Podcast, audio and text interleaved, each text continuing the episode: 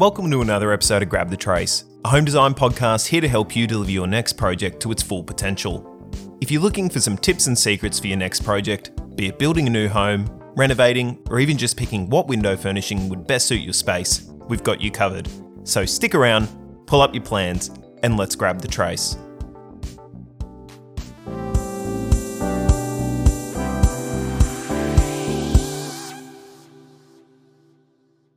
Hey, everybody, and welcome to part three, our final in the trilogy It is. of our finisher schedules episode. The reason that we're looking to wrap things up with finisher schedules at the moment is after we finish this episode, and it, this isn't a, a sad occasion, I think we've come to a point where I'm happy to put a stamp on it and say that is the first season of Grab the Trace done, if that makes sense. Yeah. Where we've got all the basic content out. the building block. And so then going forward, we will be entering our second season of the show. There won't be a break in between it. And I mean, this is just more for drama for me because I love the drama.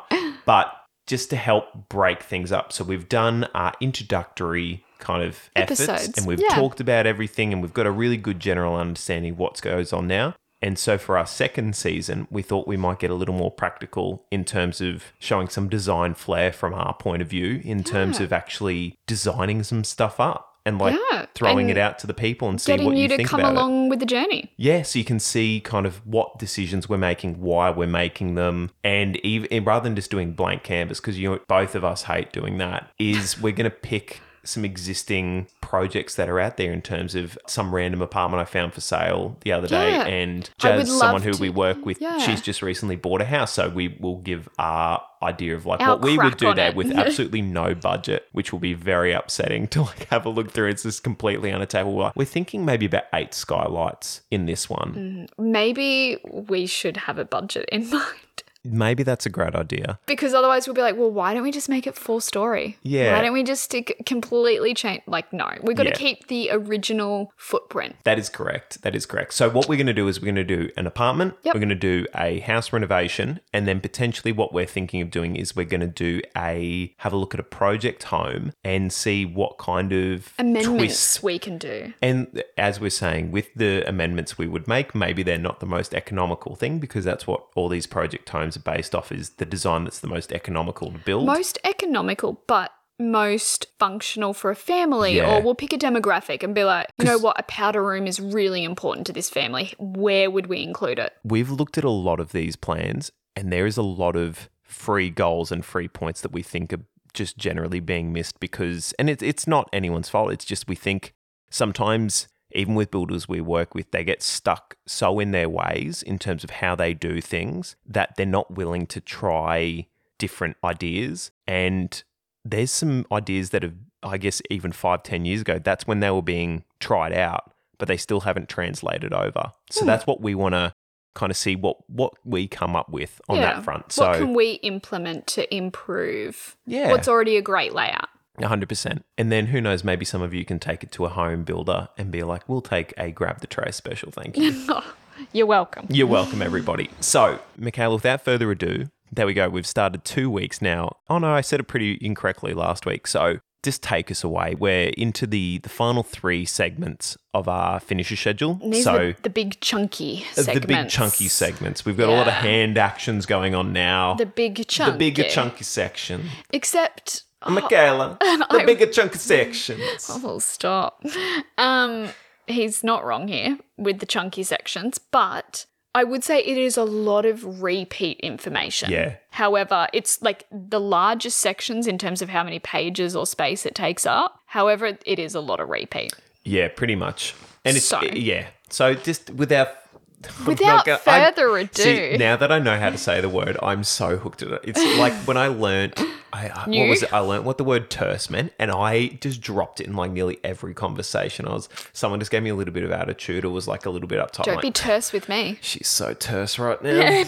Well, Take us away. All right, like all the other categories, we break it up into areas. Usually I do like a general. In cabinetry, instead of general, I do like to be very specific because it might be completely unique to every single area that we talk about. So there isn't really a general because each area should be very unique to that space potentially. Bespoke. Bespoke.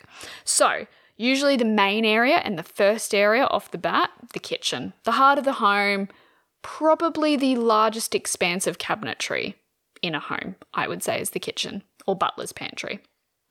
So, first cab off the rank is First cabinetry off the rank. Ooh, is our Stoked with that one. carcass. Carcasses. Carcasses. So when we say carcasses, we're talking about the shell. Yeah. The shell. I was going to say the bones, but that doesn't make as much sense. The shell of your cat, your cupboards. Yeah. That makes sense. So when you open your cupboard door, what you see inside. Yeah. So our carcass. Yeah. So our carcass. Typically, regardless of whether you're in a multi-million dollar mansion or a A project home. yeah, a very simple project home, usually that carcass, unless it's solid oak Yeah. or it has been treated like a two pack finish, it's usually just a melamine, that whole carcass. So we need to specify what coloured carcass. So when we're talking about carcass, that's not a coloured board. So usually we have two options. It's either going to be white or black. Yep. So usually if you're doing a darker cabinetry or like a dark smoky timber or even charcoals, blacks, even like a dark navy, I would usually opt for a black carcass. If you're not falling within that category of your kitchen cabinetry fronts, We go the white. we go white. So, just for peace of mind as well, or a little fact drop, black is actually that little bit more expensive. Is it? Yeah. So, usually our, our whiteboard, it's the cheapest. If you want to go black, slightly more expensive. I'm not saying it's going to like break the bank, but just be just be mindful. It is a little bit more expensive. So, for all of our project homes out there that we design and build, or our multi res that's on a budget, I usually don't get black carcasses across the line. Yeah, fair so, enough. So if they've got, I just have to be very mindful that in a budget friendly kitchen, not to typically go with like a really dark cabinetry color because I'm going to have a white carcass. Yeah.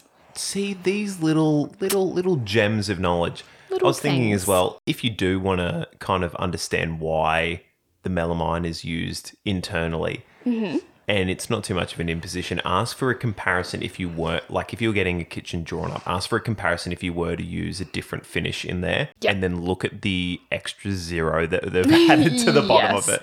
If you're like, oh, isn't it just all like solid timber? But it's all like cabinetry, no? yeah. like or that, let's just do um, two pack everywhere. I want the same color. Yeah, that Nick Brunson house I did with all the arches. Oh, beautiful. That was solid walnut like the entire way through. Stop. That is why I think nearly 20% of the budget was the joinery. Yep. Like that's I what we're was, talking. I was shocked. Everyone always, you know, kind of asks like generally with all of our like personal renovations that um, Brock and I have done, like, you know, what was the overall budget or where did you Where'd you splurge? where where'd you splurge or what you like you don't even have to splurge on cabinetry. It just no, cabinetry itself is the splurge. yeah, just having cabinetry is a just splurge. having, I mean, having drawers, heaven forbid. Yeah, well, it's more again. It just comes down to pure square meterage of your house. Yeah. Like, however big your house is, you have to fill that kitchen that you want that big. That has to be filled with with cabinetry. Same Yep. with our wardrobes. Same with our walk-in wardrobes, our study desks, linen cupboards. Like, it adds up like a lot. And that was in our budgets. Cabinetry by far our biggest trade Yep. our biggest expense. And then followed by lighting, like lighting and electrical. yeah, electrical. that makes sense though. You got a fair few dimmers, so it makes sense. Dimmers, downlights, like sensor lights, strip lights, garden lights, like it lighting adds up. Cabinetry and lighting. I would be mindful. And guess what? They're both in this episode. So if oh. you thought if you thought the first two episodes were expensive, oh boy, I feel bad for you. We're going back to the bank, everybody. So, carcass. Then we're going into our actual cabinetry or our visible cabinetry, I would say. What what what you seeing with your peepers? Yeah. So again, there is a multitude of budgets, types, finishes, colors, textures, Textures, yeah, I was Yep. going to say textures. finishes. mm, It's in um, there. It's in there. So our basic ones, again, we did run through this in terms of materials and palettes and finishes in our kitchen episodes, our general building block episodes. However, I'll just do a very, very quick. So melamine, that's kind of our our go-to, our standard. That's what you would think of. Um, melamine, two pack, I think everyone's kind of heard of. So that all that is is a melamine, an MDF structure, and then it's coated or painted in a two pack finish. Yeah. So with melamine, you end up with edge strips. Yep. Where you've got the the kind of face veneer that goes on the large parts of the cabinet, and then you've got the edging strips that run around. Mm-hmm. Yep. Two pack makes it look like it was always that way, It's almost like it's been dipped in Yeah. the paint. Well, it kind of has. Pretty like much. it's it's I been mean, like the- I mean, the paint's and been coated. brought to it. Yeah, hundred Yeah. percent. So it's that next level of like seamless integration where you're like, Yeah. oh my goodness, this is a bit nice. Having said that, though, It's double the price. it is double the price, but it's it's something that you you probably would even see in older homes, like oh yeah, melamine and stuff. It's it has always been this way. It's either the kind of the very budget friendly, or there's like that step up if you're if you're someone who's you know a keen purveyor of cabinetry. Mm-hmm. It's just something a little bit nice for you. yeah. So that's kind of our melamine, and then I would say two pack. Unless you're changing the structure of the board, that's kind of like the two extremes. Yep. And then we do have an option kind of in the middle, and that's called like thermolaminated. Yes. So what that means is it's kind of like a vinyl wrapped cabinetry panel.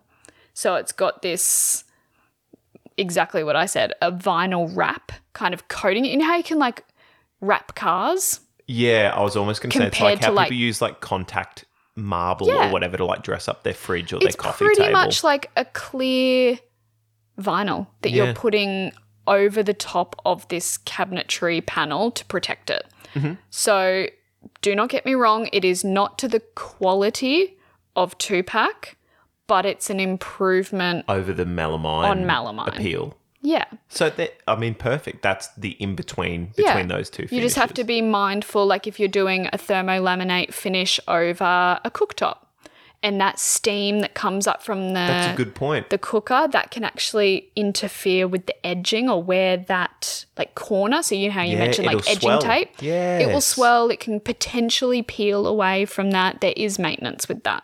So it's not. Oh, this kitchen's going to last forever. I paid a fortune. Yes, it is a lot more exp. Like you know, they've all got price categories, so Yeah. it does jump up from melamine, but it's it's not to the durability of two pack.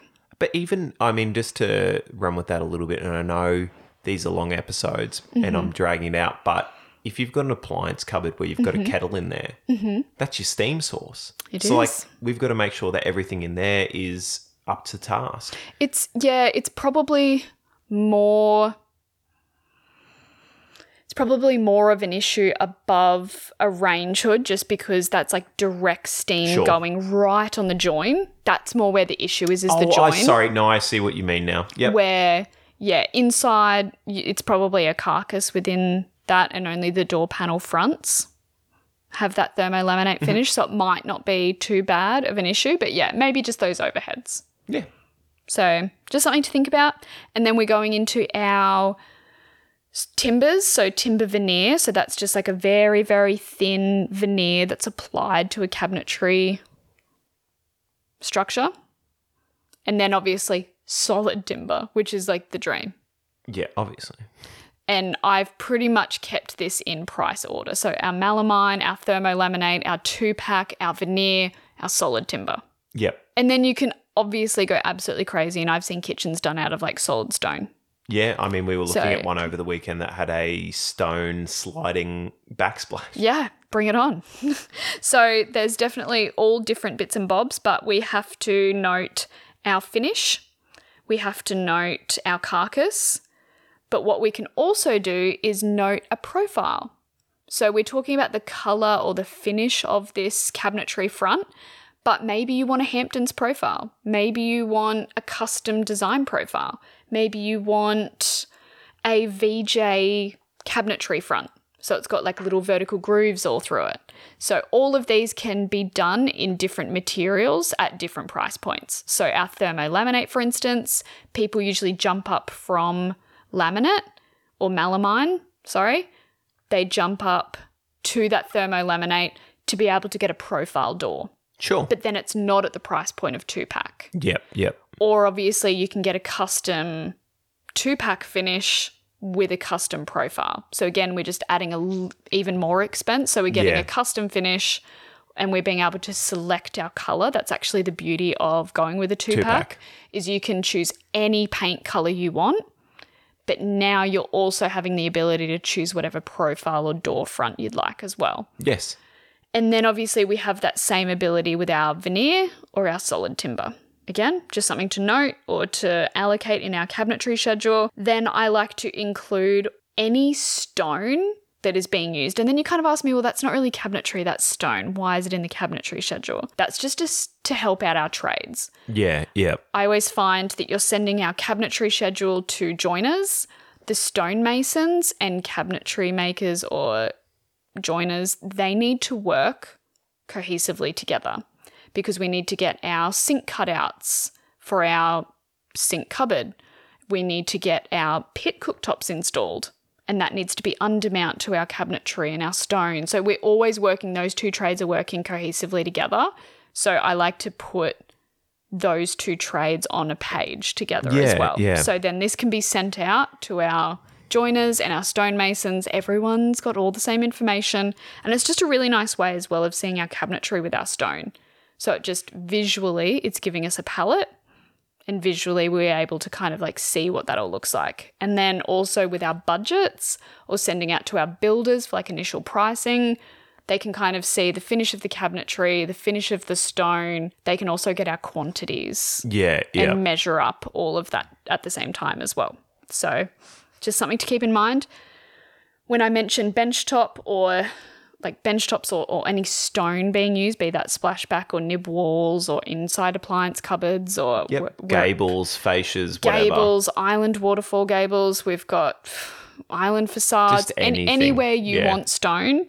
So again, I can go into more specifying what, but recon stone, natural stone, large format porcelain, not just stone. We've got our concrete bench tops, our Yeah. stainless steel bench tops, like any finish that we're looking at at putting on our bench top You could even do a laminate, to be honest Yep. with you as well. Yeah, we've done laminates. So any type of bench top or splashback, I would put that in our schedule. Agreed. So even if it's a tile splashback, I put that in our cabinetry schedule, just so all the trades are talking.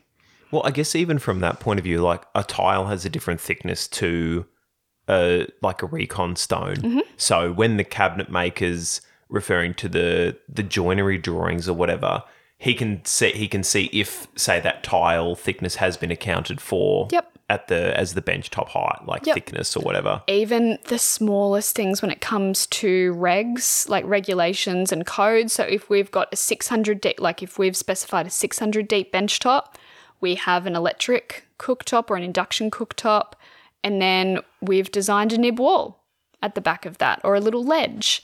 And then we've put a 20 mil stone thick splashback on that. Instantly, we've just reduced our overall bench depth. So then we have to think about well, how close is an open flame Yeah. or how close is our cooktop to our rear splashback? Is that still meeting code?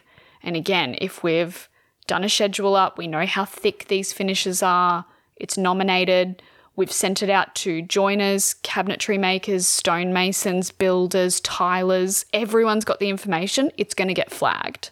Or they're going to be like, oh, you know, we might just make, you know, the joiner when they do it the shop drawings, they might be like, we just I'll need just to make make it that 620. Yeah, we just fine. we just need to beef that out a little bit. Done, and then all the stress is avoided because you've put together this beautiful. Yeah. and then little the schedule. architect gets yelled at because Who did the plans that? are only 600 and this wall's 20 mil short now. What an idiot. but that's the architect's fault. Yeah, obviously that's to be honest though, like if you were if you were really on top of it and you have a good coordination with the Mm-hmm. Yeah. interiors, it's a very easy thing to pick up. Very seamless. Um, a big thing to kind of note in our cabinetry schedule, coinciding with our, you know, our building or our drafting work or our architecture documentation, is window splashbacks. Good call. We were talking about this the other day. Yep. So that just needs to be coordinated. How is that benchtop working? Do we have like a little lip that we need to clad in an appropriate material? Do we have our windowsill hitting directly onto our benchtop? Do we have our stone going into our windowsill and covering that window frame so it just looks like frameless glass? Kind of almost like we were talking about with the showers. Exactly. So, like a concealed channel kind of thing. Are we concealing the frame of that window to make it just look like this glass frameless picture window at the back of our splashback? Beautiful. All these details, again, we're not specifying windows or anything like that in our finisher schedule, but we are specifying splashback, bench tops, cabinetry surrounds, and sending it off all to the trade so all this documentation coincides with one another. We're just making it really easy for everyone.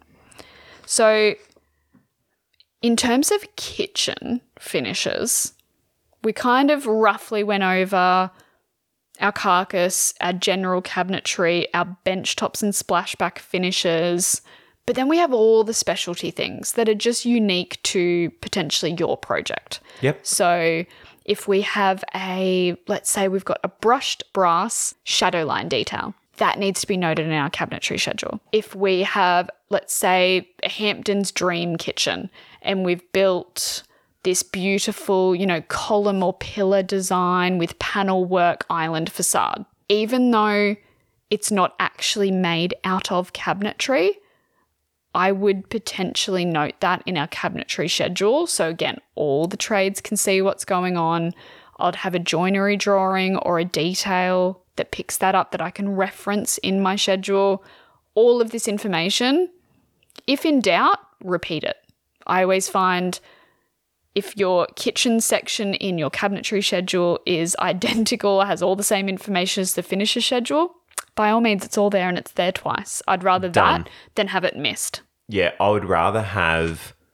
I mean, and this might be my thing. I would rather have the information in there and for it to potentially be slightly different, and it causes the builder to call me up and ask what, like, to clarify what is what's the actual way to go, rather than it to be not mentioned at all, Yep, and lost. and then for just an assumption to be made. Yeah. You still have the control then. Yeah.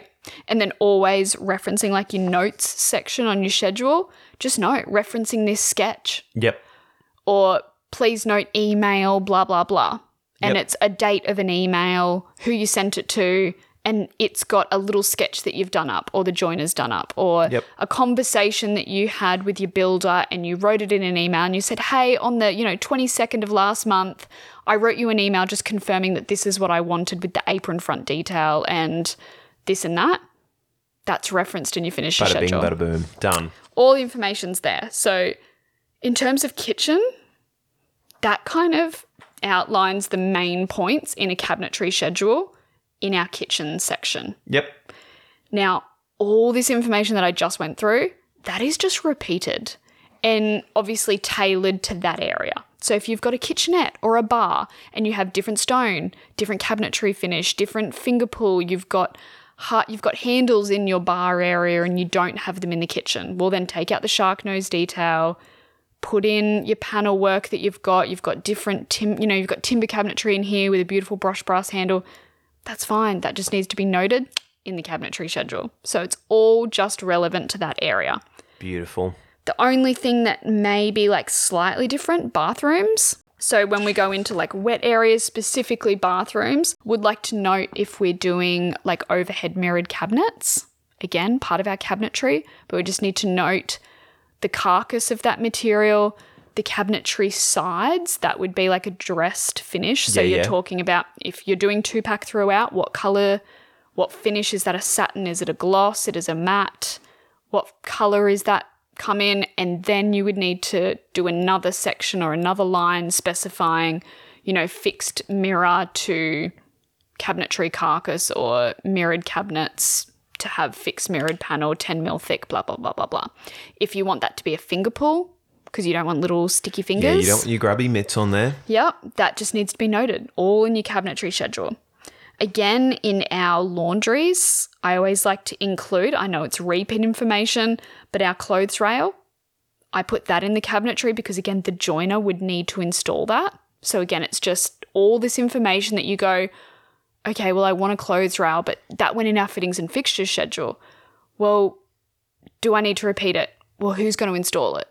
Whose problem is it? That's a good call. So just think of every single item and you're like, oh, do I need to include that again? Just think, well, on site, who's going to actually be installing that or dealing with that? Yeah, whose problem is it? Done. Um, maybe another thing to note study office spaces is like benchtop changes. So usually that could be like a 32 mil thick cabinetry benchtop because stone's a little bit weird to use Yeah. as a the mouse just doesn't work. I feel like That mouses don't really work Yeah. properly with like recon or natural You're after stone. a more flat, uniform surface for a mouse to work. So I'd be a bit more inclined to do like a cabinetry benchtop or a timber benchtop, something a little bit different. Um, a standard like laminate benchtop comes in a 32 mil thick specification. Um, if you are doing like a Tassie oak or you want a stain to that, you want that to be you know lime washed or something, goes in the cabinetry schedule.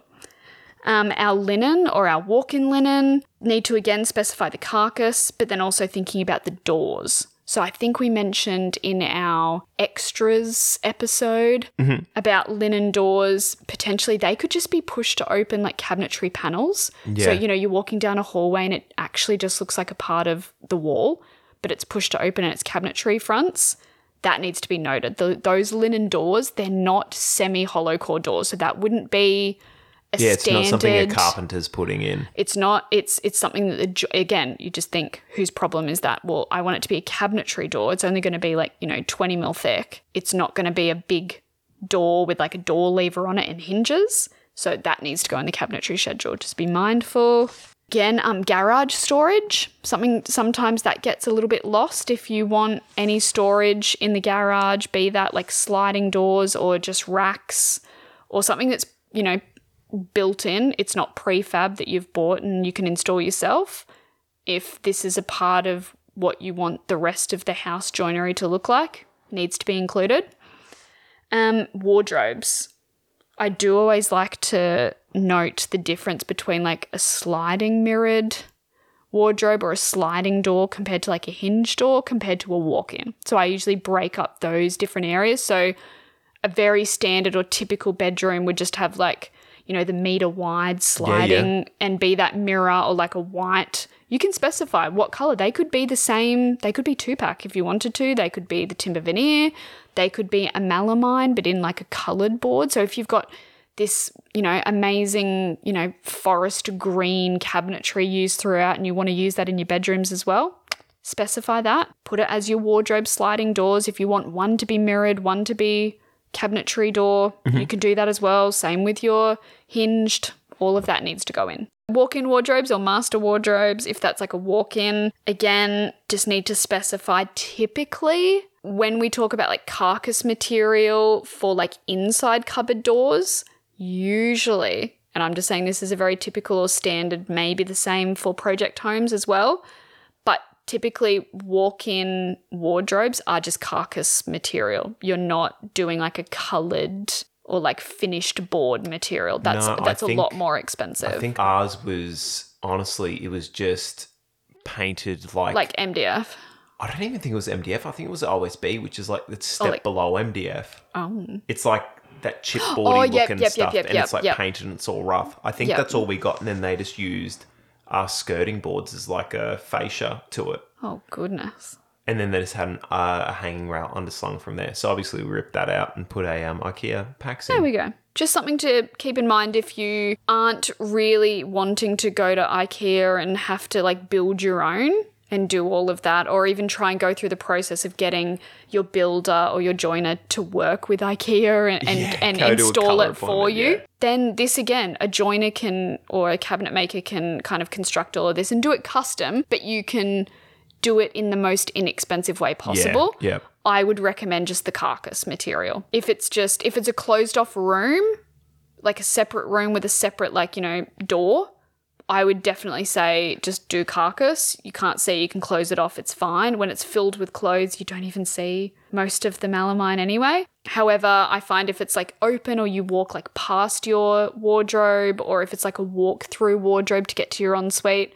then I would say it's kind of worth the More investment a show showpiece. Yep, agreed. or our external or in our alfresco mm-hmm. outdoor deck cabinetry so this kind of has different rules so this is our compact laminates or our concretes our stainless steels anything that can obviously Withstand the weather, withstand the sun. Yep, all of that. So that also relates to our bench tops our splashback materials. So you can't just do recon stone, like typical reconstituted stone. You're going to void all your warranties. If you put a recon stone outside mm-hmm. under the sun, it's going to fade. So companies like Caesarstone, for instance, they actually have like an outdoor collection. So it is a recon stone or recon company, but they offer an outdoor specific collection. Or if you're really inclined, I'm all for natural stone outside. Again, I get bamboozled when clients or people be like, "Oh, you can't put like natural stone outside because everyone always thinks that like, oh, it's so precious. It's going. to Where does stone come from? It does come from outside, I believe. I believe if my it is. sources are correct, I believe it comes from outside and It's it's, a- not manufactured in a laboratory. It's a glorified rock. that is such a good point. It's actually a mountain. L- yeah, literally. Literally. Yeah, like literally. honestly. It's a veneer of a mountain. And it's only when you gave me that example like ages ago that I was like, Oh. yeah, I mean, what an idiot. I mean, who wouldn't have thought of that? like, honestly, you, you just don't assume it. You look at the price tag for some of this stuff and you're like, oh my goodness, my precious marble can never And- be seen out here. And don't get me wrong, when people are like, well, same thing kind of goes with timber, like wood. Timber I mean, is an outdoor also material. counterpoint. But it is i get it like it's been treated it's been exposed like it's not you know the center of a tree isn't open and exposed like it's gonna silver it's Touche. gonna- you know Take that I- for a rebuttal. like i get that but i know i'm the lover of like materials aging on purpose i feel like natural stone is meant to go outside timber is meant to be outside and appreciated outside oh, so Oh, that's, that's actually really nice. Aw. Like the way you phrase that, that's really nice. So, you know, age with it. I'm all for it. But in terms of cabinetry, al fresco or Yeah. compact laminate, we don't want that to warp. We don't want it to, you know, peel away. We don't want it to,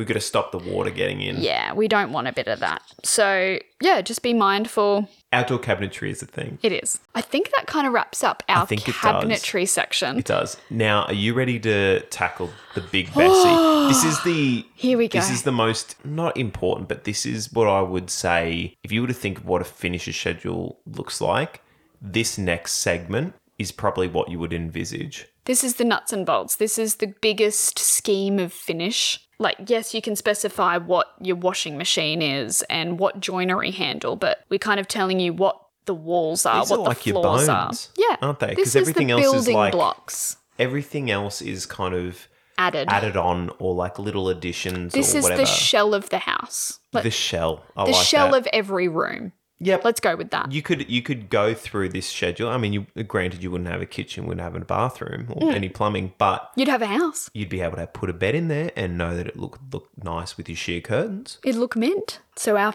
finishers schedule. And I know we keep referring to the entire document as the finishers schedule. This is the finishers category within the finishers schedule, if that makes more sense. This is the the closest we'll get to the Matrix on this podcast in terms of how, in uh, I guess air quotes, meta we are.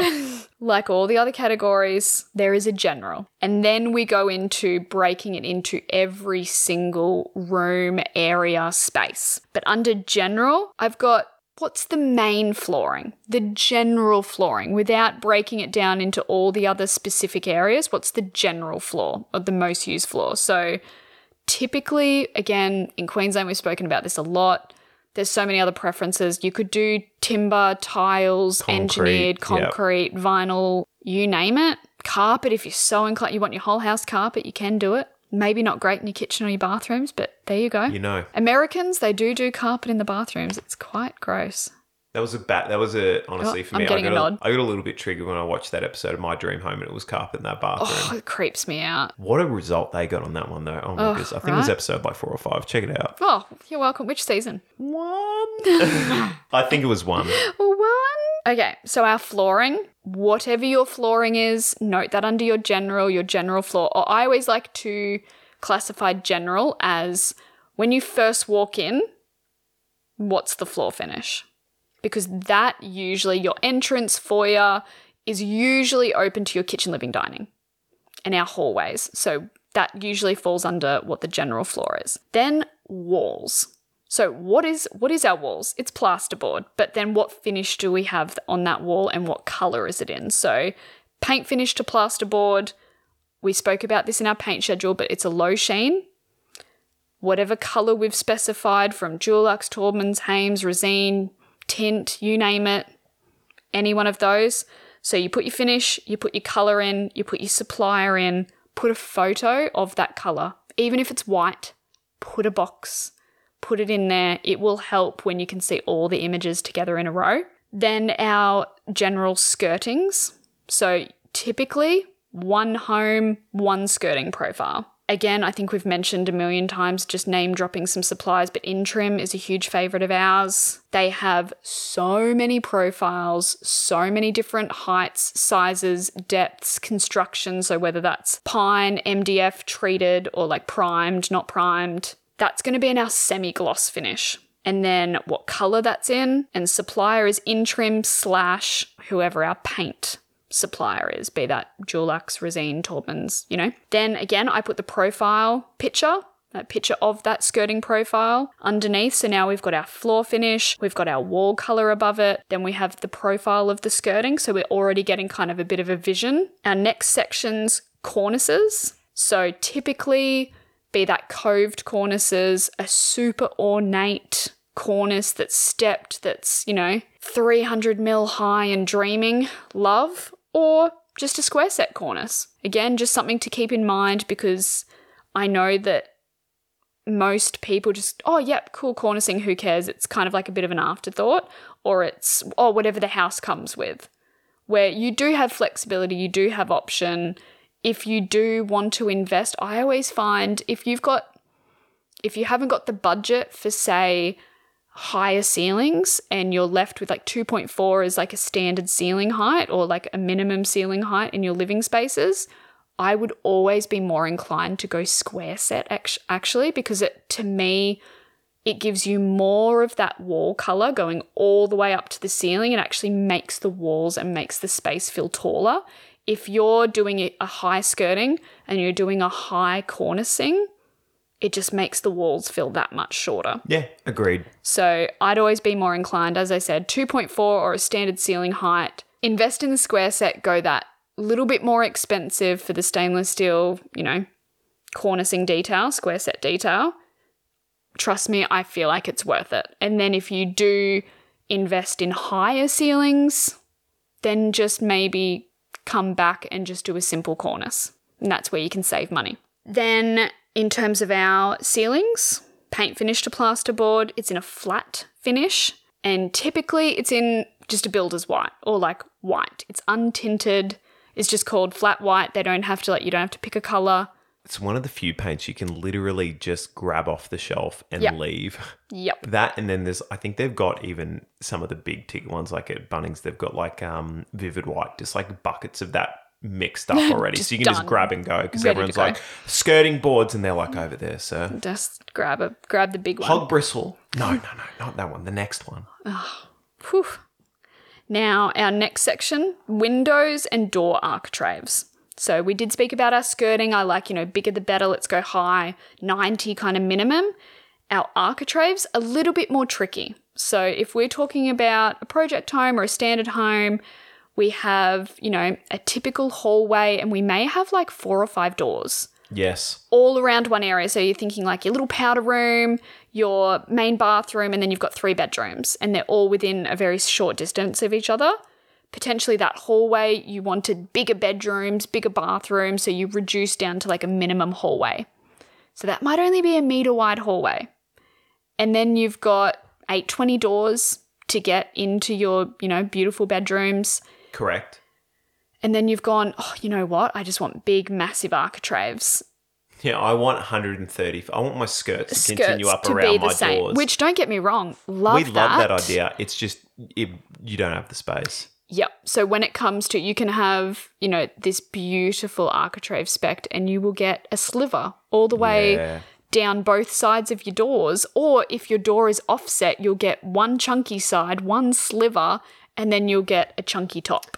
Yeah, to It's not nice. To think of it this way, when they when they frame up doors, usually they're going to go maybe a stud in. Mm-hmm. So you've got say 35 or a 45 mil stud, and then the door frame itself, depending on how luxury you are, it's either going to be 11 or 18 mil.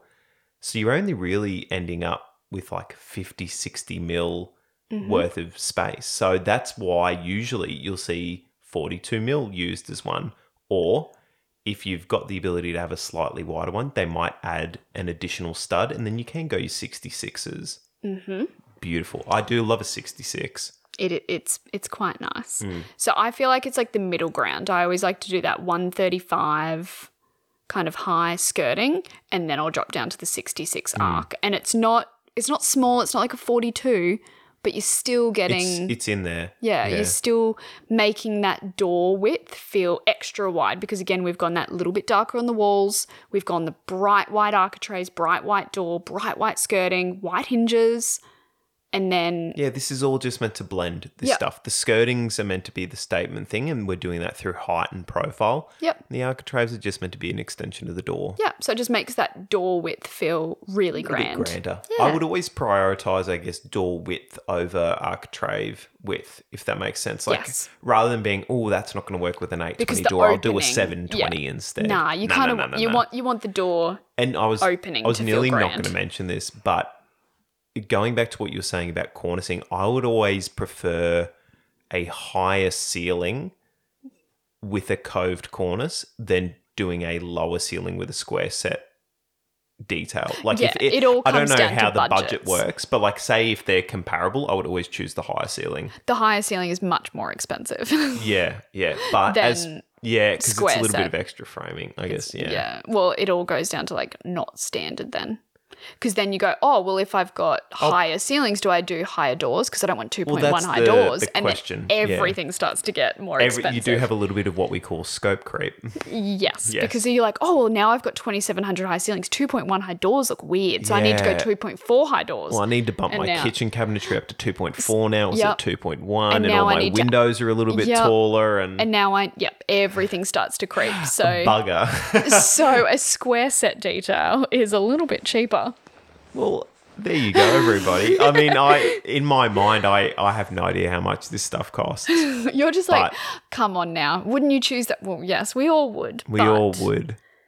We wouldn't want to pay for it. No, no, of course not. I mean, that's the advantage is I can just do whatever I want. I don't really have to pay for it at the end of the day. Yeah, look. The beauty of our job. Yeah, well, I don't know. There's no point doing my dream schedule and Oh, then it's coming always yeah, back and the email's like, "Hi, um, you might have missed the brief a little bit on this." you're. You're like, out "What?" of this world. Yeah, it's yeah, it's a bit much. Can we pull back? And you're like, I can't work under these conditions. I love it, but can we just halve it? Yeah, I love this. Did you meant to send this to someone else? no. So this is the dream finisher schedule. What's the realistic one? Okay, we've we've rolled on this joke too far. So after our window and door architraves, timber sills. And this is this is where I get a little bit passionate about my finisher schedule. When it comes to architects, but more importantly builders. Because a lot of our projects, and I'm not actually sure if this is more multi-res specific, Yeah, it's definitely a multi-res thing where you've got like concrete block Yeah. for windows. Yep. And square. Well, I've seen a lot of like project. I don't know if project homes have timber sills or is that just square set? Uh, no timber sills. Timber sill. There we go. Do you have full architraves and Yeah, um, same as the and window jambs? Yep, Oh, that's a bit nice. it's a bit nice, isn't Oh, it? okay. See, they didn't You got to have out. a win in some point. Oh, there we go. Okay, so in mm, sorry to give a bit of context. Sorry for all you peasants who don't build a project home and you're doing your square set nasty details. Yeah. So what we're talking about is in multi-res or townhouses or more commercial kind of sense, a lot of our buildings are constructed out of block, meaning that it's a lot thicker than just a little timber stud. So our windows or our window sills are like 200 deep, like they're quite deep. So when it comes to our window details, what I see as a standard residential detail is to have a beautiful treated pine timber sill. You've got the internal window treatment, like your like your jambs mm-hmm. and your header, and then you've got your beautiful architraves all the way around. Yes. That's not the mul- that's not the case in multi-res. the co- that that's not the cost effective no, they square set plasterboard and paint it, and Yep. that's it. And then when you've got say bedrooms and you put in beautiful roller blinds and you know the little metal bottom edging to all roller blinds Dinging all of your sills. and it goes ting ting ting ting ting and it Yep. scrapes if there's a bit of a breeze or the Yes. windows open or you open the door and you hear the clunk clunk clunk clunk So, I guess what that we're scrapes the paint what we're advocating for is even if you can't get the full reveal, so the full Mm-hmm. perimeter of that window, we need to be fighting for the sill to at least be in timber because that is Uh, yeah. going to see the most action by far. a treated pine painted in a semi-gloss finish sill to that window and then as soon as you add architraves around that window beautiful beautiful it will just change the game so much more practical for window coverings and to me even in just general windows in a you know entryway or a living dining space if you don't necessarily have window coverings it just looks finished Yeah. instead of just seeing like a it, it looks like a little naked window Oh. oh but not in a risky way more like a oh that poor like, oh. that poor cold window someone grab that window a jacket that kind of Please, some will somebody think of the children. So that's our timber sills our Soft furnishing. soft furnishing so again this is the general category i'm just going through so i usually like to specify a window treatment to use as a general so i'm talking about maybe you've got a beautiful stair void and that's a, a window that's not typical like it's not a bedroom window or a bathroom window or it hasn't been thought about potentially or our living space. Why did you raise your eyebrows when you said that looking at me? I think about every detail I do, Michaela. Just sometimes I haven't quite gotten to that stage. well i'm talking more about the interiors if they drop the ball and they haven't Oh, checked I would love to see the day they drop the ball. It's just, it never happens. You always think, like, yeah, all right, I'm going to go up to Michaela. I'm going to be like, oh, did you oh, did you mean think to. Did you mean to say adieu? oh, it is adieu? All right. Okay, not- great. right, I was mind. just testing you. I think I've honestly done that about nine times on the podcast. Like, I honestly fully tried. I nearly had you convinced it was bouquet or whatever the other one was. bouquet. Yeah, I nearly had you on that one. No, I even was like bouquet, and you're like, "Excuse me." I was like, "Hold on." Yeah, because you had to go and I like to double Google it think. to double check. Yeah. That's the Well- closest I've ever gotten to. But you weren't even wrong. So, like, there's never been a situation. Oh, what about my bath story? Hmm. Or the only thing that was wrong is that I didn't cut that out of the episode. no, it's always good to have moments like that so you can compare it in the future. You just want to go back and listen and laugh at me. I get it. okay, so under general, talking about our window coverings in our general spaces, our living, dining, entry foyers, stairs. Maybe you've got like alcove spaces or like study nook spaces, and you've got glazing in there. I just put a general note of a beautiful sheer curtain that's consistent throughout the house. Mm-hmm. So it all kind of ties in. Maybe that could relate to potentially when we go into the bedroom section. Maybe that sheer curtain is the same as what we've specified in the dual track curtain for Yeah, our for master. block out. Yeah. You know, so Alternatively, all cohesive. something that we we do quite often is we'll specify these things, and usually multi-res, it's an upgrade option if you Yeah. want sheer curtains. But the advantage of specifying it is then there is a selection that has been done that ties into the palette. it's all a the whole. finishes. It is a whole, whole not wholesome. Holistic. It's a holistic design, and there's thought that's been put into it. So even if you don't put it in at day one, even if you don't pay for the upgrade option, you know exactly what color fabric you need to use Yep.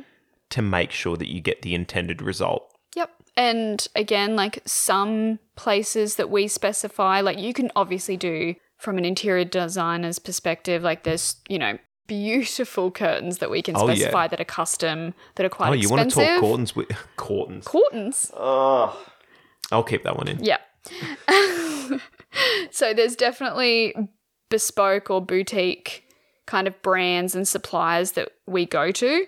But in terms of like residential, or you can research your own, like DIY Blinds is great. It's an online company that you can, you know, order everything. You can site measure, you can double check, they can send it out to you. They can also install it if you need to. Or for your more cost effective or like DIY kind of side, Freedom have a great like ceiling Yeah, yep. But you can also even be extra sneaky, which I'm kind of looking into at the moment for my own house, getting pricing and not telling Brock about it. But I want to get the Freedom ceiling mount track. One, you need to spray paint it because it's in an odd shade of white. It's a very blue, Blue. and It's I weird. I installed more tracks at my house on the, I mean maybe two three weeks ago, and it is very blue. It's bizarre. I don't know why they thought Yeah. that was such a good idea. But But, like anyway, when you look at it, it looks white, Yeah. and then you put it up against ceiling, ceiling white, and you're like, oh, why? Is it depressed? Why is it so blue?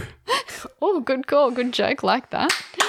Thank you. Um, so yeah, the ceiling mount track, but then obviously Freedom have their particular sheer curtains, like the S fold curtains that go mineral. with that. Yeah, But you could, little handy hack, IKEA, they have Oh. beautiful curtains. Again, in like a beautiful like linen tones. If you're wanting something that's not from Freedom, you can actually buy like little curtain clips, mount the IKEA curtains to the Freedom track. You don't have to necessarily well, use hello, little home hack. hello, but all IKEA curtains only come at 2.5 length. So that Ah, only drop, works. right. Yep. So that only works in our like 2.4 high ceilings where we can do like edging tape. Oh no, I'll have to buy new curtains for the oh new no, areas. new curtains. oh no. But anyway, I, I digress. So Again, is, I is that our is that our general? That's our areas? general areas Because the- for our finishes. I mean, and you can absolutely shoot back at me if this Yeah. isn't correct, but I think the only thing that isn't then car- well isn't mentioned in the general that is mentioned as I've had to flip through is tiles. um, like- like wet areas. Yeah, like for our wet areas in terms of wall, feature, floor tile. Yep. uh, So all of this is repeated. So we're going into like our kitchen, our living, our dining, your media room, or you know those areas. They're pretty much the same. It's just a different floor. Like if you're doing carpet, for instance, or if you are potentially just continuing the same timber. If you have a variation in your finish. You just have to change that one little note or that one section, but it is pretty much repeated potentially a whole big section that is quite unique is stairs. If you have a two story house or a multi level house, what are those treads? What are those risers? What finish are we doing? What's the handrail? How are you doing a skirting detail? This is what I always find. like uh, inspiration grams. Exactly. What it's very unique, I find, with skirting around stairs and how people do it. Some people just avoid it and they square set it. They don't even acknowledge that a beautiful ornate skirting is there. Some people try and do like you know the eh, eh, eh, Scribe it. Yep. Sorry, scribe it. Thank you.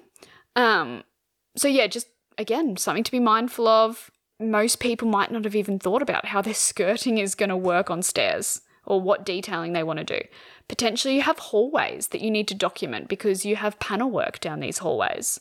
You've got a little sketch that you want to do in terms of, you know, full height molding and paneling, or if you want VJ board, any feature walls anywhere. You want a VJ feature wall behind your master bed or all these things goes in the finisher schedule that is very specific to your design or your build. So again, I just want to touch on bathrooms and how that deviates or digresses from the general finishes. So with bathrooms, powder rooms, or en suites, just need to be mindful. Oh, and laundries as well. Floor tiles, but also skirting tiles if we have wet area paint. So, if the laundries, for instance, you're not full height tiling every single wall. You might just have a skirting tile around the perimeter of the space, floor tile, obviously, and then you might just have a splashback, or you might tile half height wall behind your cabinetry, so where your washer and dryer sits. Or if you've got, you know, a wall mounted vented dryer, and it's just a lot easier because like lint kind of collects if you've got a vented wall mounted dryer and you just do a paint finish which is again very standard very typical but i just find that when that dryer goes for really long periods of time the space still gets like a of moisture in there and then you find that your walls just get covered in lint if you tile that a lot easier to clean potentially just tile one wall behind your dryer it will help promise Um, something else to be mindful of is how you're going to do your windows in your wet areas. Because, say, you've got a window in a shower, you can't be putting timber architraves around that. Is that going to be square set? Is that going to be tiled? You, do you want a little stone top to that windowsill? A little bit nice? All these things. Again, it's not really in the finisher schedule, but just something to keep in mind or coordinate with your drafter, your building designer, your architect, your interiors, whoever's doing your window and door schedule, or whoever's in charge of that, even if it's just your builder. Have a chat about how that glazing is working. Is that privacy? Is it frosted? Because the last thing you want to do, you haven't thought about it, you've got this big picture window, it's clear, and you're like, am I supposed to put blinds on this? Yeah. It's in the shower. How am I supposed to do that? Just very simple conversation. That's such a good point. Yeah. the last thing I I'm very against trying to treat privacy in a wet area from an interiors perspective. That should be treated externally. Yeah. In my opinion. Well, I mean, you know me, I'm a big fan. I've just recently specified a whole boatload of fluted obscure glass Oh, on a couple of houses. Love it. Fluted glass, obscured glass, frosted. Cheaper than installing external screens. Yep. Way less hassle than doing soft furnishings internally. Yep. I mean, I've even seen um, an example of where someone had a window and a shower in a Queenslander style home, and I've got it- a little hack. Well, here's the thing: it wasn't tiled. So what they did was they did like, and you, you're either going to think this is horrendous or very cute. They did a very tiny, like little glass shower door to like seal up against the window. So when the shower's on, Cute. it like drains out, and like they had a tiled um, sill to it, so the Yep. water could drain out. should fall off. But to stop the water like getting in and swelling up this existing timber window. Oh, they put a little window It's on like, the window. And just like a little radio knob to like Oh, pull stop. it open Too and cute. closed. Yeah, That's actually a bit I don't know cute. about the practicality of it, but It's fine. pretty good waterproofing Yep. detail. Yep. Um, again, a little hack that I I have actually done for two of our spaces. For both renovations, I've done this. I converted a bedroom to our master ensuite in our last house, in our first reno, and they had beautiful casement windows, smack bang, looking into our shower. And again, I don't know if this is a Queenslander thing or I'm sure a heritage listed thing those windows are expensive. You don't want to be trying to get a glazier in to be able to refit those or you don't want to, you know, have to be taking out custom windows to get them, you know, fluted or obscured glass panels put in. So I went to good old Bunnings and I got a $10 roll of obscure film and I applied it myself. Did a Yep. few YouTube videos, spatula and a bit of soapy Bit of water, water. Yeah, yeah, yeah. Detergent water, spray bottle, smashed it out. And then not only did I do it there, I executed it here in our main bathroom as well. Beautiful. So again, there's cost effective ways to do it, but I I just find let's avoid trying to do plantation shutters or blinds or curtains. I don't mind curtains in the simple fact that it's purely aesthetic. Yeah, like the Fiona Lynch project Yeah. from a couple of weeks ago. Yeah, with the freestanding. But that bar. was that was away from sources of water. Mm. I guess if that makes sense. So that's fine. Like the shower's down the other end. Mm-hmm. Yep. Beautiful. Yep. Easy peasy. I do f- I do see a lot of images online of like beautiful designs with like big freestanding baths and a whole wall of just sheer curtains behind it. Like very bougie, not not what you kind of typically think. Like I think a whole wall of sheer curtains in a living room or a media room or I don't typically think of it as a bathroom, but kind of works. Kind of feels very luxurious to me. Um that's kind of the I think that's kind of it, to be honest with kind you. of the bathrooms, the laundries, the powder rooms. Like we've already mentioned for stairs, like elevators are the same game. Like there's your general notes Yep. or your general section of this is pretty much going to be a large majority of your house, assuming it's not a renovation where there's like the existing versus the new part Yep. of the the build. But Yep. I think this that's a really good overview. Do you have one more thing you want to throw ki- in? there's kind of like two two sections where like just bedrooms, but I think that's just like carpet flooring or if you're doing timber flooring or any type of different floor finish. But again, it's just window treatments, a little bit different. If you've got concealed pelmets, if you're doing roller blinds, you're doing double track curtains, single track curtains, how that's working. But a whole nother area that kind of justifies a little bit of explanation is your garage. actually, or your car. More garages because that's an, a fully internal waterproof connection to your house. I feel like that's, I would classify it as an internal space when the the security line is external to that. So you can't just leave your garage door open because someone can just get in through your house. So your garage, what flooring is that? Are you continuing skirting plasterboard? What's the ceiling doing? Do you have downlights? Do you have cabinetry? Like all of these things, I feel like, again, garages really get forgotten about because they're like, oh, it'll just be a concrete slab. It'll only be a concrete slab if that's what you stipulate and specify.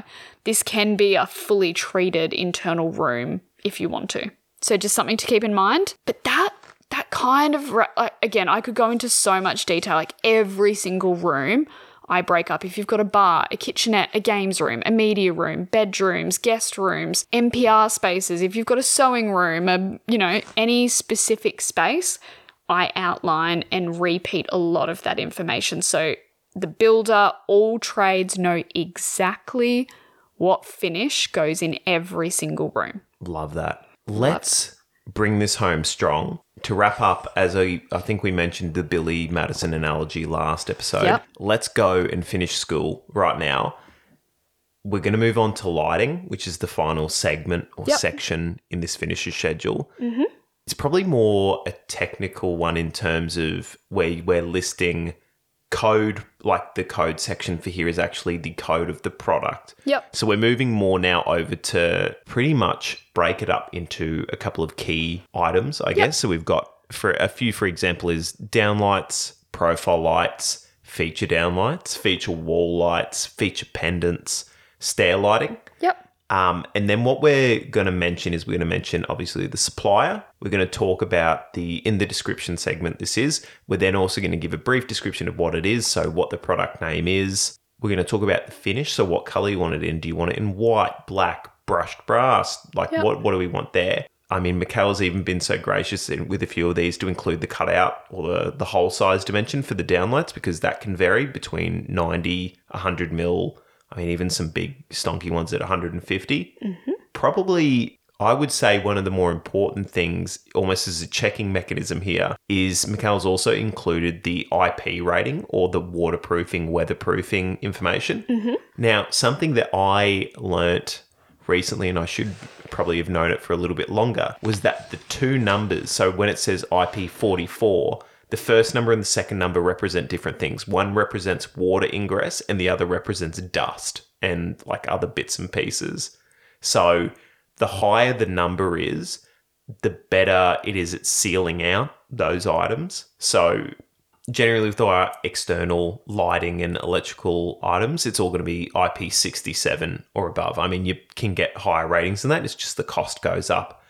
So, Michaela, would you like to run us through, I The guess, general. so just, like the general or like considerations from your point of view, Yep. and then even in things like our bathrooms and our external, like things that we need to be aware of or what we're actually looking to specify aside from just Yeah, down sure. lights. And I think just flowing on from your point with the IP ratings and a little, I wouldn't call it a hack, but just something to keep in mind. But our LED downlights that we use throughout a home, I actually, same thing with our ceiling fans, I actually like to do like a white, matte white plastic downlight that is IP rated to outside to use outside because then you can get consistency. So I like outdoor terraces, balconies to actually have the same downlights. The last thing you want to do is have you know a hundred mil diameter downlight inside that's in a that's in like a glossy white finish, and then you look outside and you've got aluminium in an you know 150 mil diameter, and you're just like all the it doesn't line up.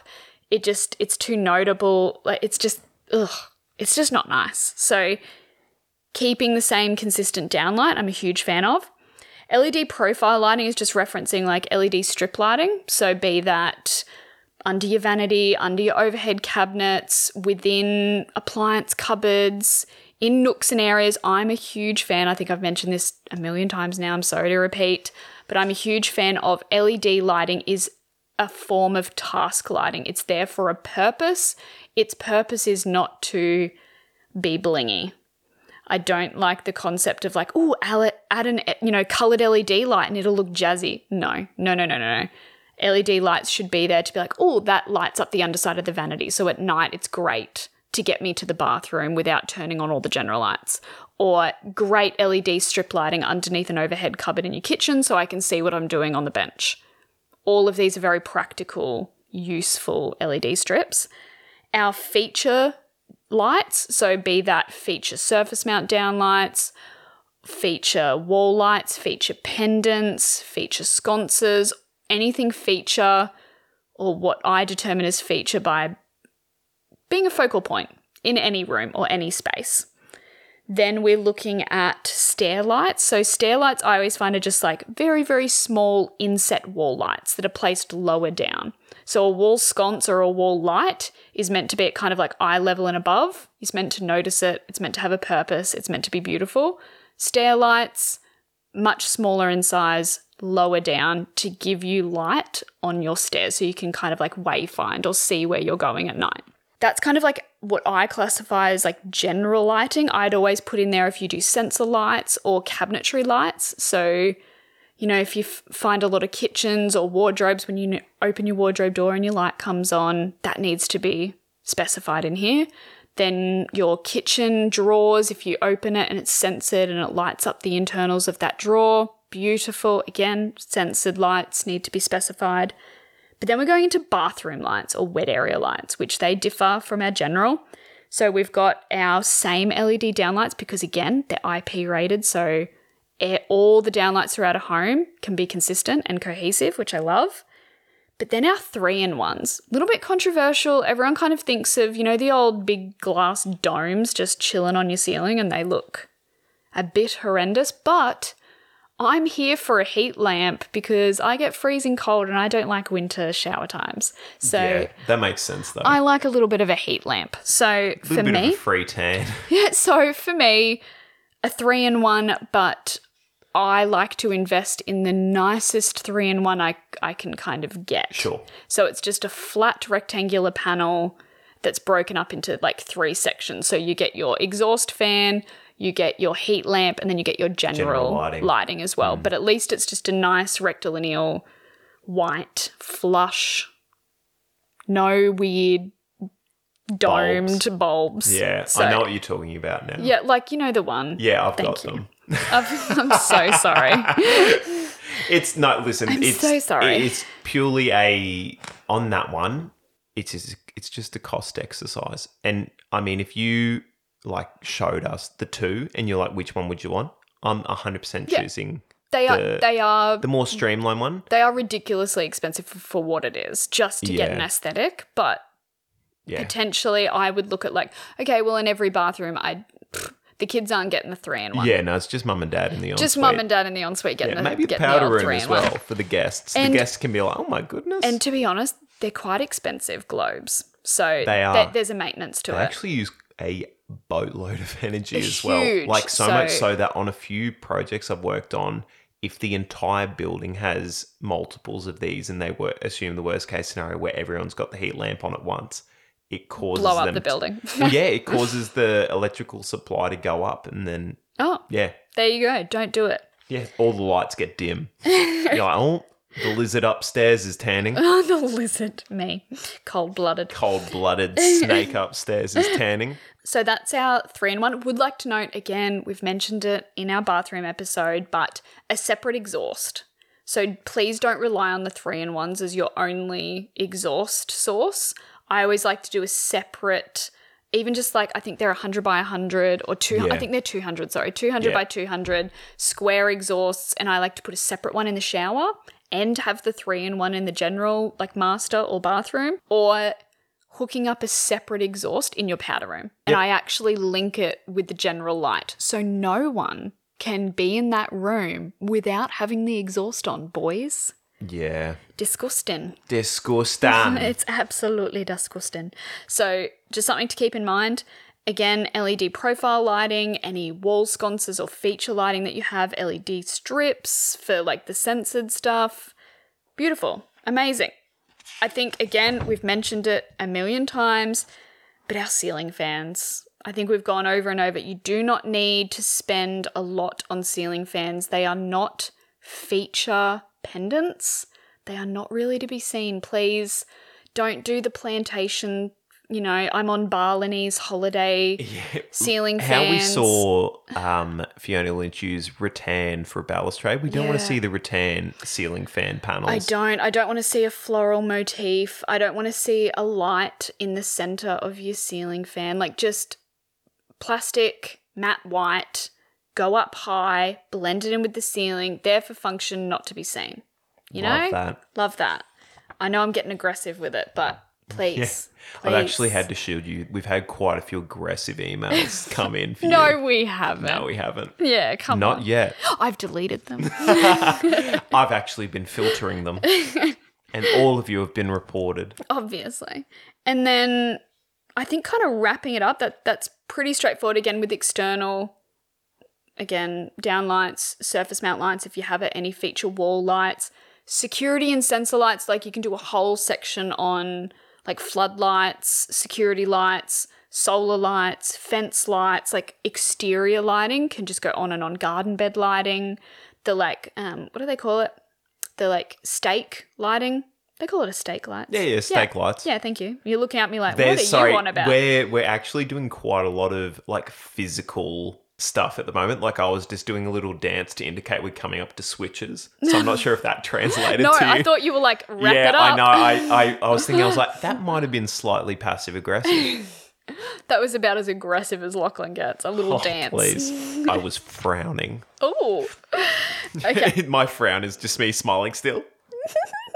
Upside down frown. And then I'll go home. And Caitlin, you wouldn't believe it. I stood up for myself. I frowned at her and I told her to hurry up. Ooh, with the dance. and we've lost him. All right. so, external, again, you can we can do a whole segment just on lighting. This is on finisher schedule, so I don't want to like go into and, you know, bore you to death. But electrical switches and GPOs. So this is where we're putting our amazing Zetr GPOs. This is where this goes in. But also our just general switches. So every time you see a dimmer, a fan switch, a light switch, a double GPO, a one with USBs, a single GPO, this is where they need to go in. And please, please, please, I know a few episodes ago we absolutely gave it to the old glass. the old glass light switches and GPO covers. I'm still on that bandwagon. I'm all for slimline, something that's really, really slim. It's not chunky, it's not a big box on your wall. Again, I kind of find like light switches, GPOs, aside from Zetrs, ceiling fans, even general downlights, go matte, go white, go slimline. Blend it in, Far out. That's a quote. Isn't That it? can that that's the quote. I think uh, like it was probably two episodes ago. We did something where you could you quite you said something i else. Oh, we'll put that on your tombstone. you that one that's going to go on mine. oh, there we go. We can have I can't remember what you actually said now, but it was very good at the I'm, time. I'm yeah. Enjoy whilst editing. you were editing. glowing, oh, glowing. glowing. But yeah, I'm just unless I'm all here for you know doing something extravagant with light switches or GPOs or doing something different if the budget and the design allows for it. Yeah, if you're gonna if you got the money to do like some funky Buster and Punch Yeah. like switches or whatever, Oh, I'm here for that. we're here. But I don't know if it's worth like nearly a hundred fold increase on what Yeah. a Clipsal Iconic is going to cost. Literally. And oh, I'm not into the iconic. Uh, to be honest with you, now here's here's a little bit where I'll drag myself in both my house and the Ipswich property. We have iconic. I would 100% have preferred to do the Hager. Oh, thank you. I don't think we've actually mentioned Hager on the no, channel before. we haven't. I'm So that's- a big that- fan of it, yeah, and I'm currently going to preference. crusade against the Clipsal Iconic fan range in terms of the switches because I've had three of them break. Where we're going to have to pay, I think they're like 50, 60 bucks a pop for the fan switches to get So swapped. Clipsal are expensive. Like expensive. Don't get me wrong, they've got their like budget. And honestly, if I was to choose Clipsal, I would go with the standard budget out of everything. I wouldn't Yep. go up to any. Not Saturn Zen or whatever. No, I wouldn't go up to you know any sort of expensive budget with Clipsal. I would rather go up one or two notches in terms of price point and switch over to Hager. Mm. Well, even go the cheaper one and just add dimmers. Like, Yeah. you're getting all the functionality. But to be honest with you, the Clipsal Iconic and the Hager, I think it is the Hager Silhouette. They are from the website I was buying them from for the renovation. They're the same. they, I think the Hager was like 50 cents cheaper, Yeah. like a GPO or whatever. Like, it's Yep. the, the, I believe going forward, if uh, from f- say for our next hypothetical project or whatever, I think I would at least give Hager a whirl based on Mm-hmm. The good things it. you've said about them. I love it, and like you've used it Even at obviously, and- work. yeah, and you've used it um, Yeah. here as well. I it's great. huge fan. They've got the little like backlight Yeah, to I'm a all the like, that. and they're all flush switches, so I they're just I like, like push button flush- switches. That flush idea. Mm, I like the I like the little light. Makes a di- makes makes a difference. It's It a does. vibe. Well, that kind of it. wraps That's up finishes finishes schedule. schedules. We and you know what? We're kind of king ourselves because we honestly thought we could do this in two episodes. this is nearly three, like before editing. This is nearly four and a half hours of content. Oh so Oh my we gosh. have pretty much just done Lord of the Rings: Return of the King extended edition, And Director's cut. Director's cut, like with interviews, and so now we're going to cut it down to the cinematic release. So, as I said, this is what we're going to call the end of the first season. And you know what? We kind of talked about it at the start, but you're just going to have to wait till next week to find out what season two has in store. I've got a few good ideas. yeah, we might even release a um teaser episode of Oh, I'm well, I was just thinking like a good maybe minute to 5 minute little episode about just like thanking everyone for an amazing season 1 and talking about what's in store for season 2. oh, I love that. Yeah. All right, well, we better go and plan that then. Yeah. Well, Amazing. Thank you so much. I don't even know if we asked each other how we were at the start of the episode, I d- I but think you we know just got what? straight into We're it. so stoked we're done with finishes schedules so that we can now move on to Exciting some new exciting projects. stuff. Yeah. I'm, So- I'm pumped. Michaela. Thank you very much. Thank you, Lachlan, again, as Toodaloo always. on the count of three. Let's do One, it. two, three. Toodaloo.